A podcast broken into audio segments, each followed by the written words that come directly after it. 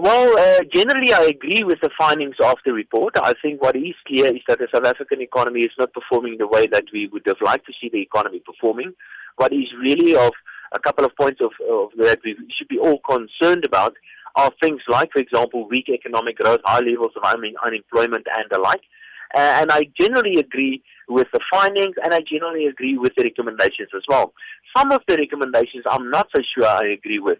Uh, for instance, I believe that we need to simplify the tax system. I do agree with that, but I do not think that an increase in tax rates is the answer to this. I think, I think, in fact, what we need to do is put much more emphasis on the more efficient use of taxpayers' money instead of increasing the, or trying to increase the tax take as such and to increase tax the tax burden uh, on the so-called haves in the economy. But generally, I do agree with the report uh, of the OECD. Well, I'm uh, the the comment by OECD that uh, that that certain macroeconomic issues are being stabilized and referring specifically to state debt.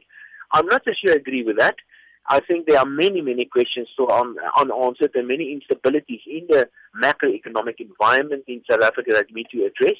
And one of those issues uh, has to do with state debt state debt is increasing at an alarming rate and it hasn't shown any substantial signs of slowing down.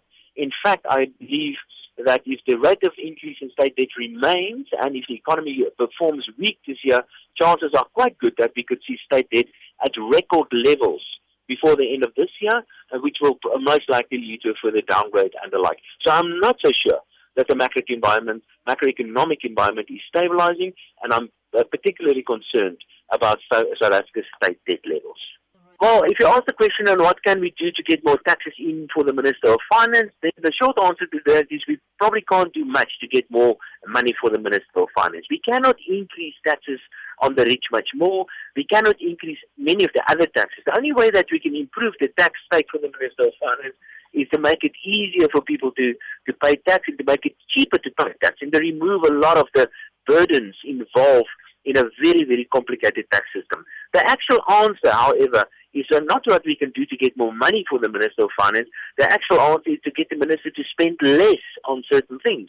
And there, the Minister of Finance needs to spend less on current expenditure, he needs to spend less on social expenditure, and he needs to spend less, uh, especially on the remuneration of civil servants. So those are the most important expenditure items for the Minister of Finance. And then lastly, it's not a matter of how much money we have available and what we want to spend it on. It's much, much more important to spend the money that you do have available much more wisely.